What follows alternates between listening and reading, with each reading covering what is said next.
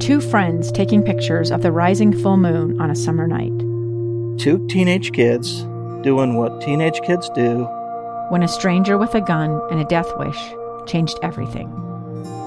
It was violent, it was senseless, and I will never understand it. I will never accept it.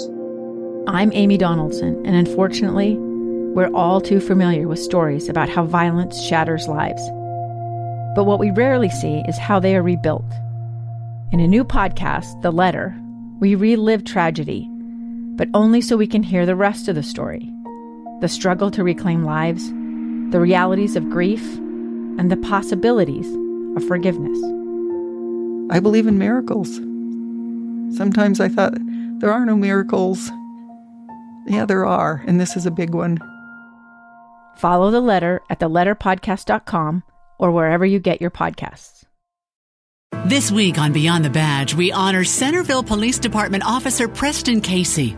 Officer Casey was dispatched to an accident involving an emotionally unstable veteran. We talked for a few minutes. He came back down to norm, and then he started bawling. And I was like, Well, I don't do this a lot, but here's my number. I appreciate all your services because I respect military people more than anything. And then later that night, it was the end of my shift. I was headed home, I got a phone call, and it was him.